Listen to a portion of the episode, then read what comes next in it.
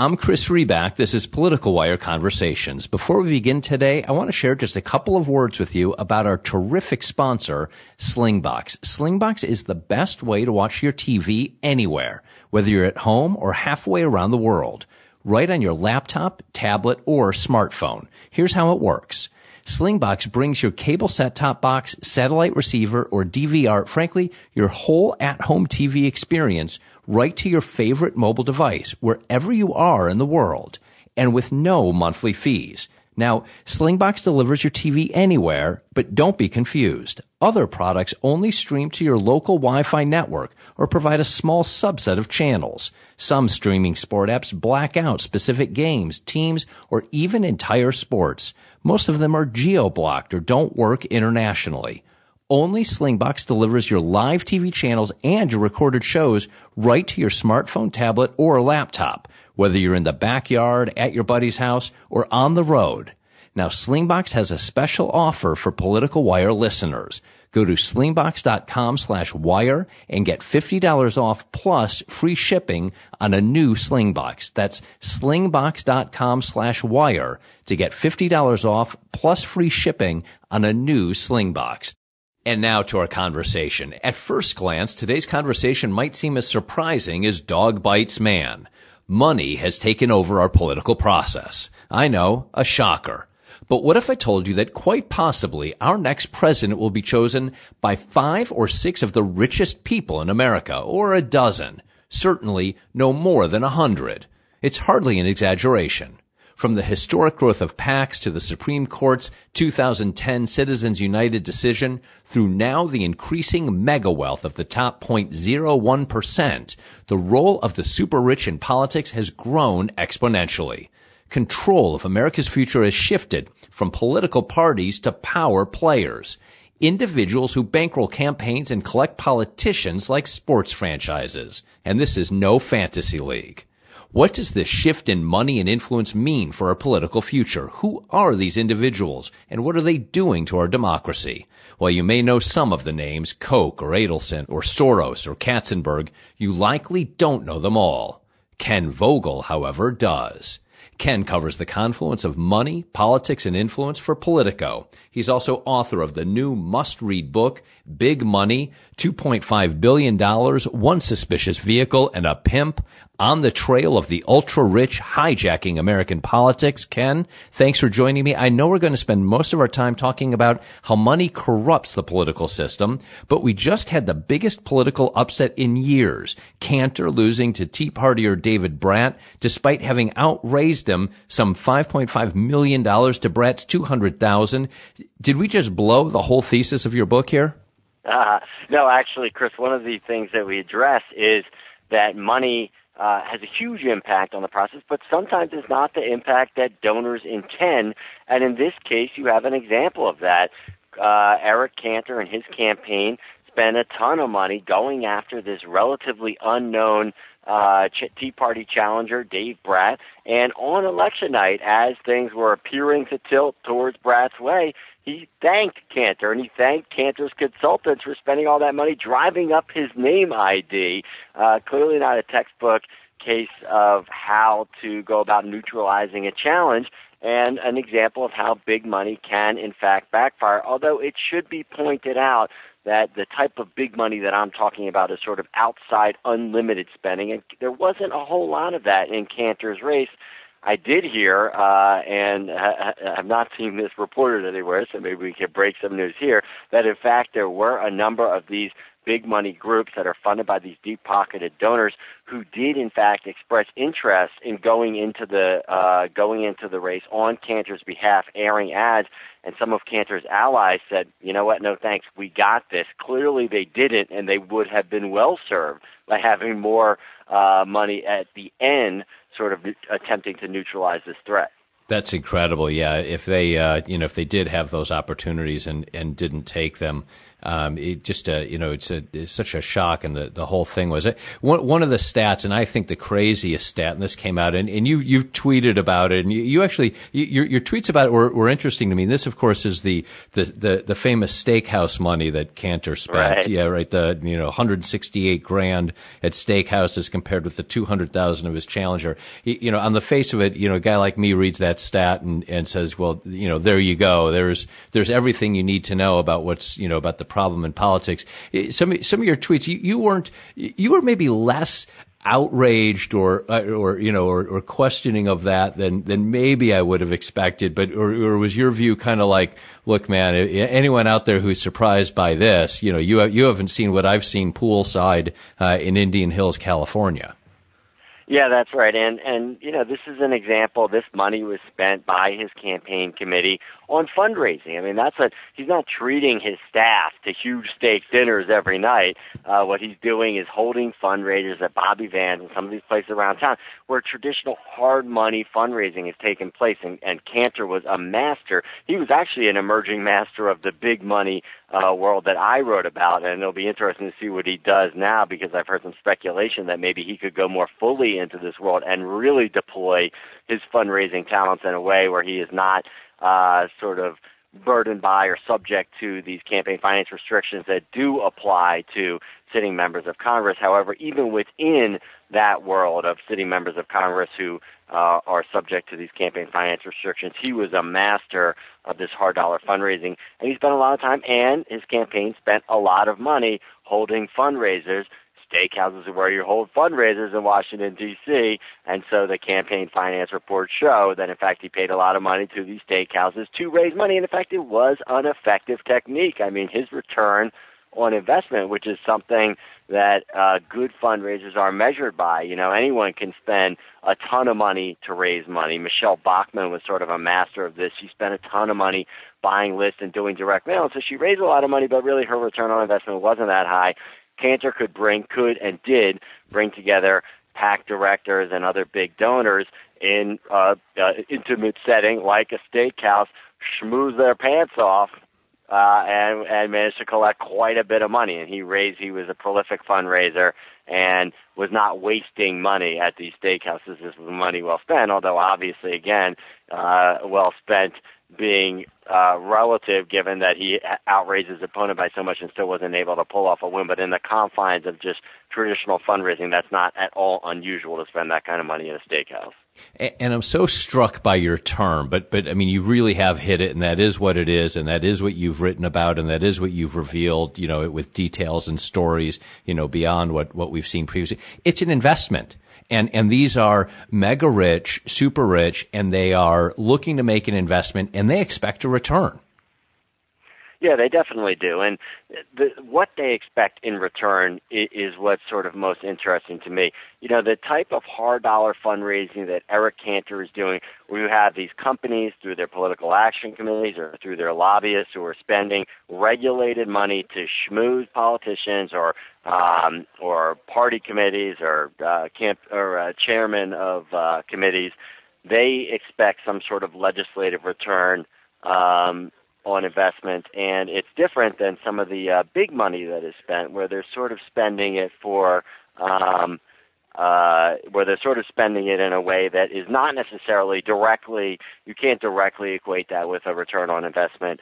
Uh, that money, I think, is spent more because these folks are passionate about either a candidate or a cause, or frankly, they are loyal to a candidate. And there's a little bit of ego involved too, where these are the folks who are spending a ton of money on these super PACs and they expect to uh, get some kind of access, not necessarily because they want to um, make a bunch of uh, money off of it, but rather because they are uh, they're uh, goal is to sort of get out there in the political world. That's fascinating. Yeah, they're they're operating in a in a different league, if you will, and and that does come across. And and it's you know you, you wrote about it, the sports franchise, you know, parallel, and a lot of these are, are folks who who do literally own sports franchises, and and you know I guess this doesn't quite hold because with the latest news and the Clippers and you know the the return on investment that uh, Sterling has gotten off of that, I guess you know you can kind of think of a sports franchise now as a really good invest. But but a lot of folks who take who get sports franchises do it because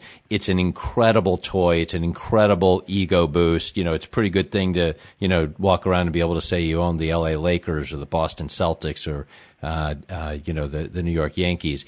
Um, it, it, there's some parallel between that and uh, the, the, what the, these super rich and what the, these folks are looking for um, when they invest in these politicians. Is that is that right? Did I get that right out of your book? Yeah, yeah, I think that's right. And the analogy is really interesting, both because, as you mentioned, there is in fact some overlap between uh, the, these pools of folks, the pools of folks who invest in a sports franchise and invest. I use that term sort of loosely uh, in most cases, but and those who invest in candidates. And again, it's also sort of uh, a loose use of the term invest because on the big money side, a there's no guarantee of success. You know, you have you don't have to look a whole lot further than 2012 to see that a ton of money can be spent and not produce the intended result that these uh, donors want. And B, because there is a lot of ego that goes on. These are folks who have been super successful at whatever their chosen fields are, accumulated these huge fortunes, and they think that because they have made all this money uh, and that their aptitude has been sort of borne out and their expertise and judgment have been shown to be correct in their chosen field, that that same uh, sort of expertise can apply seamlessly to the world of sports or the world of politics. Um, and so they think that, well, let's take Sheldon Adelson, for example, the Las Vegas casino mogul who spent $20 million trying to get Newt Gingrich the Republican presidential nomination in 2012. Obviously, uh, you know, folks who were savvy to politics, like your listeners, were looking at that as it was going on and thinking, you know, you could invest a quadrillion dollars and Newt Gingrich is still not going to be president. But Sheldon Adelson is a guy who's made this fortune bucking conventional wisdom. You know, he went into Las Vegas when it was seen as a seedy gambling town and built a convention and sort of family and business travel empire there. And folks said, no, that can't be done. That's a waste of your money. He did it. He was right. He rushed into Macau, the uh, Chinese territory, and built a, a Las Vegas style casino empire there when folks said, no, you know what? Macau is not ready for that. He gambled. He won again. His judgment was proven right. So there were all these folks around him telling him, Newt Gingrich, He's a loser. He said, "There's no way he can be elected president. You're wasting your money." And he said, "You know what? I trust my judgment. I've been right. My gut leads in the right direction. And so here again, I'm going to prove the critics wrong, and I'm going to spend this money, and it's going to redound to my benefit and the benefit of the candidate to whom uh, I've been loyal for all these years." And it did not apply, and it's sort of synonymous to the sports team owners who meddle in the process, and they tell the GM, hey, you should maybe think about picking this quarterback. And they tell the coach, hey, you should maybe think about running that play. And just because you made a ton of money in uh, amusement parks, to use the example of uh, of uh, uh, Washington Redskins owner Dan Snyder, it doesn't mean that your expertise and your gut are going to help you uh, win a Super Bowl. And in fact, uh, Dan Snyder's meddling, like that of so many other sports team owners, has proven disastrous for the franchise, much like some of these mega donors who have tried to get involved, not just picking candidates, but even picking campaign strategies. You saw Foster Friess, the sugar daddy who supported Rick Santorum's presidential campaign in 2012, opposite Sheldon Adelson's support for Newt Gingrich he actually told this super PAC that he was funding that he wanted ads to focus on the threat of Islamic extremism. Well, he may care about that. Rick Santorum may care about that, but it's not the first issue on the minds of voters in New Hampshire as they're going into the primary, first primary in the state voting booths to pull the lever, and therefore uh, it was not successful, and it was not successful in the other states where they aired those ads. But you know what? When you're the guy who's writing the six or seven figure check, it's tough for the operatives to say no. When you're the guy who owns the team, it's tough for the general manager or the coach to say no. So I think it's a good parallel, and it's one that has resulted in a lot of dilettantes having a lot of power and exercising it in ways that maybe don't make sense to the professionals or even the really savvy observers. Yeah, well, these scenes that you reveal and that you talk about, and the, the stuff with Santorum and picking the, the ads down to that level was just unbelievable. With, as you point out, a lot of the same success that uh, Dan Snyder has failed to find uh, in in Washington and with the Redskins. I want to ask you more about that. I want to ask you about the incredible scene that you open with um, with President Obama. I want to ask you about getting kicked out of Indian Wells Hotel, I guess, and pool scene, and opportunity for you to let them know, you know, this isn't the nicest place it's ever kicked me out.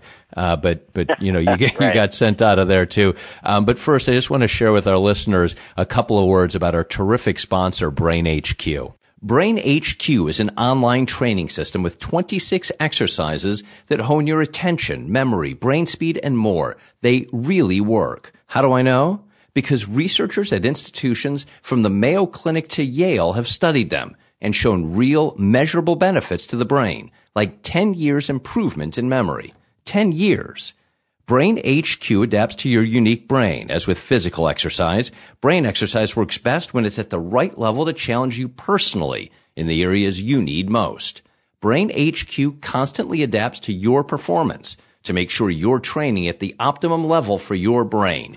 You can get a 10% discount on a Brain HQ subscription for finding out about it here. Just go to brainhq.com slash political wire. Again, that's brainhq.com slash political wire. Ken, you open your book with an incredible scene. President Obama making a private and personal pitch to a small group of folks uh, at the home of Costco co-founder Jeff Brotman. I think this was back in February 2012. Of course, in this small group, you had Bill Gates, you had Steve Ballmer, uh, as well as a bunch of others. They paid about 18 grand to, to be there.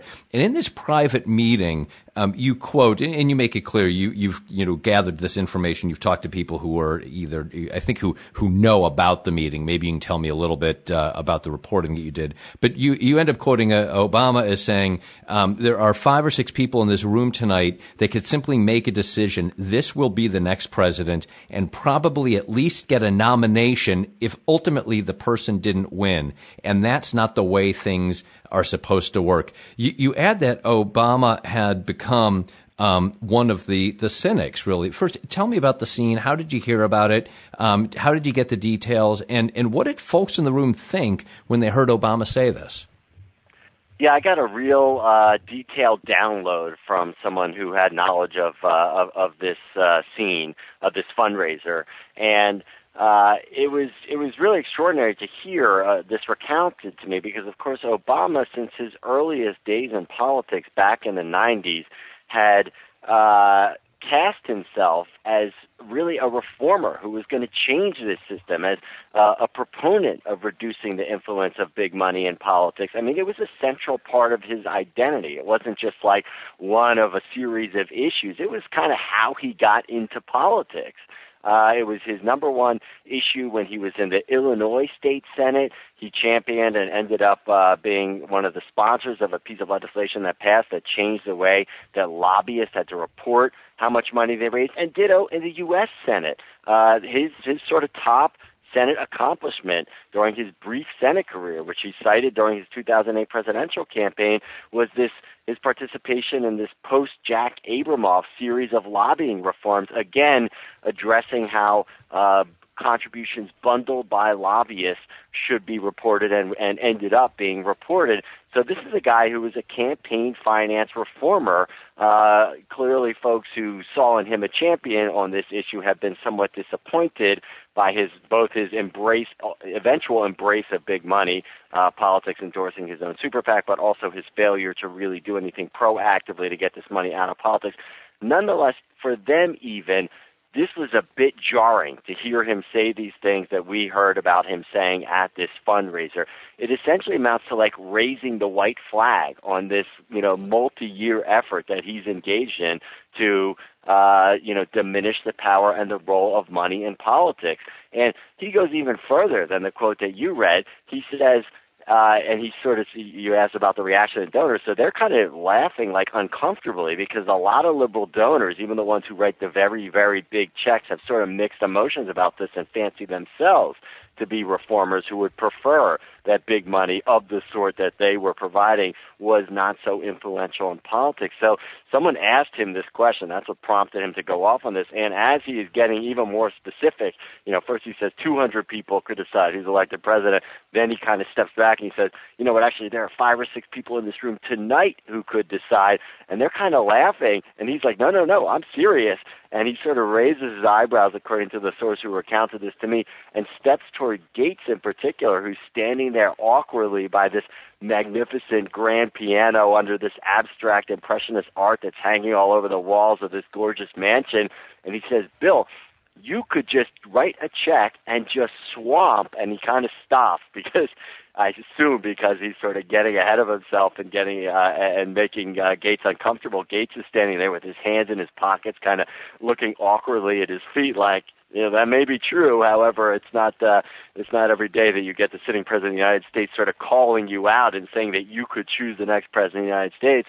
But a, it, it's telling that you have this guy who is you know uh, who who has for years worked to avoid a result like this, admitting it, and B that he's admitting it to these donors. Uh, and see that he's kind of raising the white flag, like I said. He's kind of saying, you know what, this is the new normal, and it is. And he goes on to talk about you know, you would need a constitutional amendment to change the situation, a constitutional amendment to roll back the effects of Citizens United. He says maybe he would work for that during his second term. In fact, he suggests that he would. Well, a, that's really, really hard to do to pass a constitutional amendment. B, he hasn't done anything. I mean, he hasn't done anything not just on a constitutional amendment front, but really on campaign finance reform at all during his second term. And then see, you know, even when there is there is some sort of public will, you see these polls that show that people do care about this, and it does bother them that this uh, big money is playing this much of a role in politics. It's still very, very difficult to pass any legislation on this front, and typically only follows a major scandal like Watergate or like the Abramoff scandal or the Clinton uh, fundraising scandals and the Enron uh, campaign finance scandals that sort of prompted McCain Feingold in 2002, and I just don't see anything like that on the horizon. Yeah, you, you know, you talk about uh, Gates standing al- alongside a grand piano with his hands in his pockets. Um, I'm not sure that those were Gates's hands in Gates's pockets. right. Is well, it's interesting, actually. Uh, you know, just for a sec, Chris, that there are certainly very, very wealthy conservatives who have stepped forward, like the Koch brothers, like Sheldon Adelson, folks who are at the top of the billionaires list and have really engaged in this new big money politics in a big way. And there are very, very wealthy liberals. I mean, Bill Gates is richer than either of the Koch brothers, yet he's been sort of a moderate, mid tier, I mean, even low tier donor, if he were to give as much of a percentage of his net worth as the uh, to Democrats as the Koch brothers give and steer towards Republicans, it would be a game changer. And liberals, up to and including President Obama in this anecdote, have assiduously courted Gates, and he just hasn't bitten. He hasn't dived in in the way that some of the, his conservative counterparts have. And so that, that was actually going to be my, my next question. Is this a does it do you find that it, it slants one way, Democrat or Republican, or, or is this a bipartisan concern? I think that it has to this point been something that conservatives have kind of embraced more quickly and more fully uh, after Citizens United. Part of that, I think, is because they were in the minority, they were in the opposition. Democrats had the White House and therefore maybe weren't as uh, motivated or impassioned to, to dig as deeply or write as many zeros on the end of their checks as Republicans were. And as a result of being out of power, Republicans also were kind of casting about for for uh, a direction of the party that might lead them back to the promised land.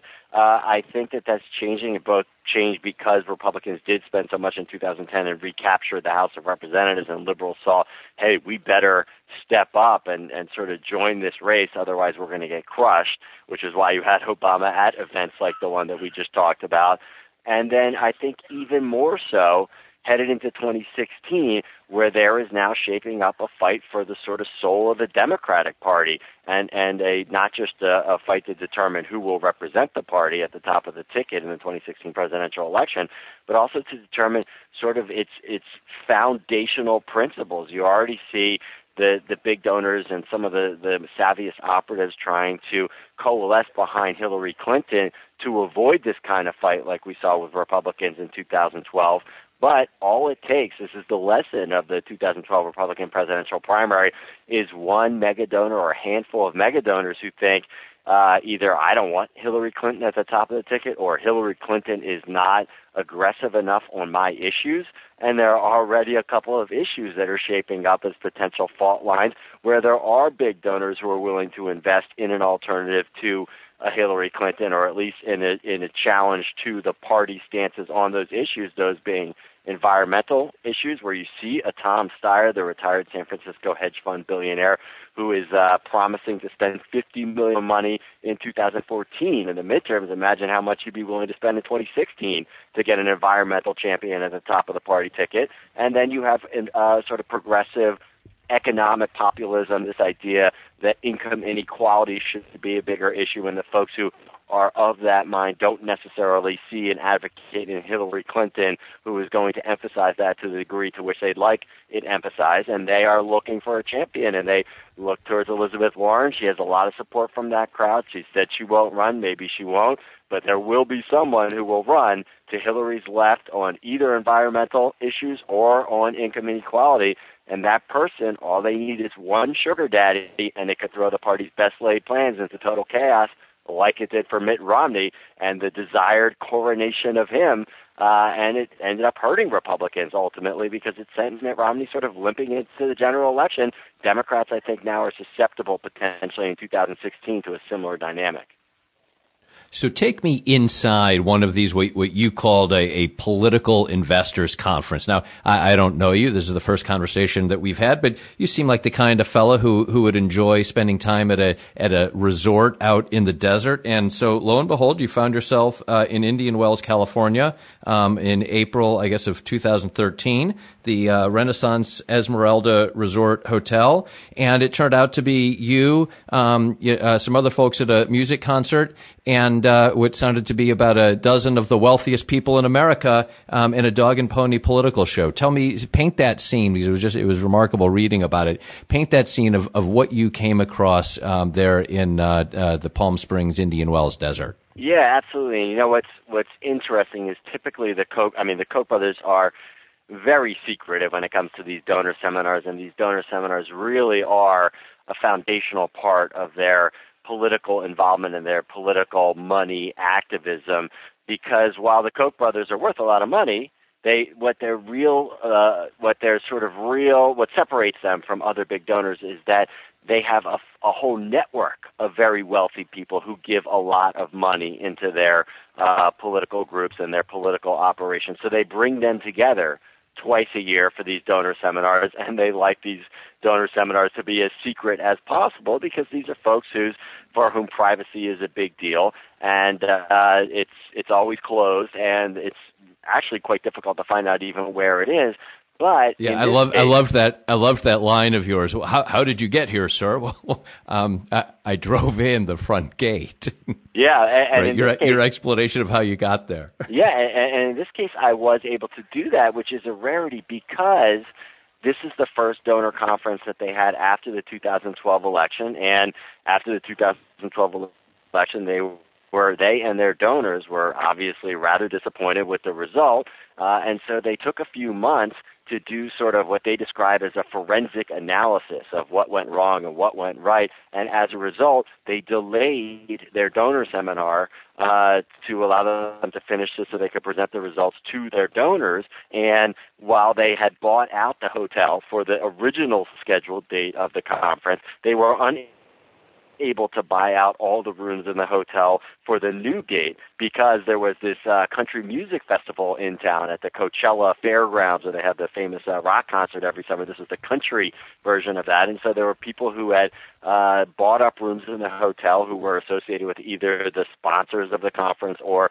the acts that were playing there. There were even some of the bands that were there, and so you had this real weird mix of these, you know, septuagenarian major industrialist donors, and then these you know cowboy hat wearing, uh, bikini clad, uh, you know cowboy boot trotting uh, uh, country music stars and groupies and roadies and sponsors. Uh, and so I was able to get in because there were there were other guests in the hotel, and conceivably I could have been one of the folks there for Stagecoach. So I got in and I uh, kind of hung around the bar and, and eavesdrop on conversations between donors and uh, Governor Nikki Haley, who was nursing a glass of red wine and talking about stock car racing. There's obviously a big racetrack in South Carolina, Darlington. Uh, Ron Johnson, who was talking with these two donors, one of whom was complaining about how the RNC isn't really up to uh, up to snuff, isn't really performing that well in this new big money environment. And Johnson seemed to be. I, I subsequently called him about this to, just to clarify his his and, what what he was saying. And he's the he's the senator this the the senator from Wisconsin, just to be clear. Yeah, so the Ron Johnson, Center from Wisconsin, is seemed to be telling these donors, hey, you know, if you don't like the RNC, give your money here, give it to us. He referred to the Koch network as us. And uh, I called him later to clarify what he was talking about, and he said, no, no, no, he wasn't disparaging the RNC at all. In fact, the RNC chairman, Reince Priebus, is from Wisconsin, where Ron Johnson is from, and he thinks very highly of him. But it was really just this fascinating scene where you saw some of the, the, the matchmaking between these major donors and between the groups, the operatives who uh, who uh, run these outside groups, and and between the politicians themselves. Uh, and this is sort of becoming the new place where politics occurs. You know, we'd all we've always had the smoky back rooms, but in the past there have been party leaders there and folks who were sort of accountable in a general sense to at least the party activists and the uh, political party committees, if not to the public themselves. And now you have this this sort of even more exclusive, even more private club that's occurring in you know that's that's meeting in these hotels and uh, resorts at posh destinations across the country, and there's very little public accountability unless you're able to sneak in and catch someone saying something. But that's not really any way to have sort of a systematic disclosure regimen that allows voters to know sort of who is backing whom. Yeah, and, and you get to kind of the, the one of the, one of the core points because I found myself wondering how's the average person, any of us, me, kind of supposed to feel about this? I mean, you know, the, the thought that political parties have less power or will get reduced power. I mean, on some level, that doesn't bum me out so much. I mean, I, right. I don't know, you know, I don't know that many of us feel that the political parties have have done a great service and have been interested in in you know, I don't want to be too cynical. I, I believe in government. I believe in uh, you know public policy. Um, but but you know know, that, that the, pub, the, the, political parties haven't done a great deal for the public concern. I mean, many, many folks feel that way. On the, so, so, you know, if they're losing control, well, you know, maybe that's not so bad. On the other hand, of course, what you describe, you know, closed clubs, you know, 50 million, 100 million, you know, several billion needed to get into the club. You know, I don't think I necessarily like a, a system where that's where the decisions are being made either. You, you, where are we? How's an average voter? How am I supposed to feel about this, where we are, and, and, and where we can go? Yeah, I mean, you hit it right on the head there, Chris. I, I what I write in my book is that in a perverse way, this new system is more democratic because it sort of takes it out of the hands of these party leaders. But it's only democratic for the people who have enough cash to buy in, and there's very few, and increasingly few, as the sort of disparity in the distribution of wealth widens. Um, you know, on the one hand, yes, the parties, you're right, have have uh, uh, not always been the best stewards of the public interest. On the other hand, there was kind of the sense that like they were the adults in the room, and that when push came to shove, they would be able to strike a deal uh, between the party leaders that would be in the best interest of their constituents, would balance the interest of the donors with the special interest with the constituents and the good of the country as a whole, and maybe even the world as a whole.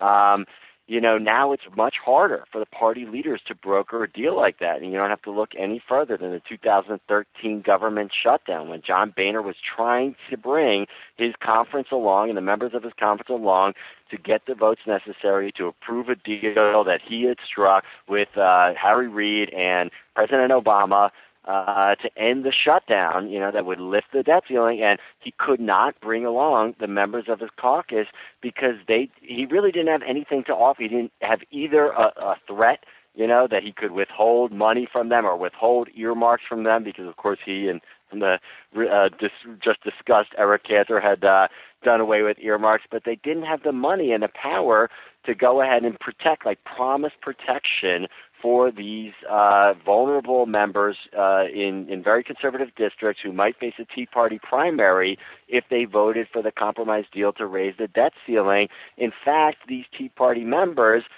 who might be vulnerable to a primary have more to gain by bucking the party because the Tea Party groups, the deep-pocketed, deep, big donor-backed Tea Party groups, uh, wanted there to be this shutdown. And so these members saw these Tea Party groups and these big donors who supported them as more the constituency that they needed to please than the party leadership themselves. And so the, the, the very interesting scene that I write about that was unfolding right as these negotiations between Boehner, the first negotiations between Boehner, Reid, McConnell, and uh, Pelosi and Obama were occurring at the White House. A mile down the road, a mile down Pennsylvania Avenue, as they were meeting, American Crossroads, Karl Rove's big super PAC, was holding a donor summit where all these big donors, along with some of the politicians who you would think would be in these meetings, like Greg Walden, the uh, chairman of the National Republican Congressional Committee, uh, uh, congressman from Oregon, were were meeting with these big donors, and this is the sort of establishment country club wing of the Republican Party and its deepest pockets, and talking about what we need to do to crush the Tea Party and what we need to do to wrest control of the Republican Party back from these big deep pocketed outside groups by having our own deep pocketed outside groups oppose them. And so uh, the way I uh, framed it is like this is where the real action was occurring. If there was going to be a deal, it would be because the donors at this meeting a mile away from the White House agreed that hey, we would invest in protecting those who ended up voting for this deal, uh, or at least attempting to offset whatever challenge they got from these other deep pockets who were backing the Tea Party groups. And isn't that just so telling that you have these two meetings happening at the same time? And in my mind, at least, uh, the one at the uh, uh, Four Seasons in Georgetown, the Karl Rove American Crossroads meeting, was at least as significant as the one in the White House. Well, there are so many meetings and so many deep pockets and so much to report about. We we didn't even get to talk about the suspicious vehicle or the pimp. Oh, but the there's book. there's yeah, but you'll have to buy the book. Um, but there's so much there. Ken Vogel, uh, who who covers the confluence of money, politics, and influence for Politico. He's the author of Big Money, 2.5 billion dollars, one suspicious vehicle, and a pimp on the trail of the ultra rich hijacking of American politics. Ken, thank you so much for taking the time. I'm Chris Riback. This is Political Wire Conversations.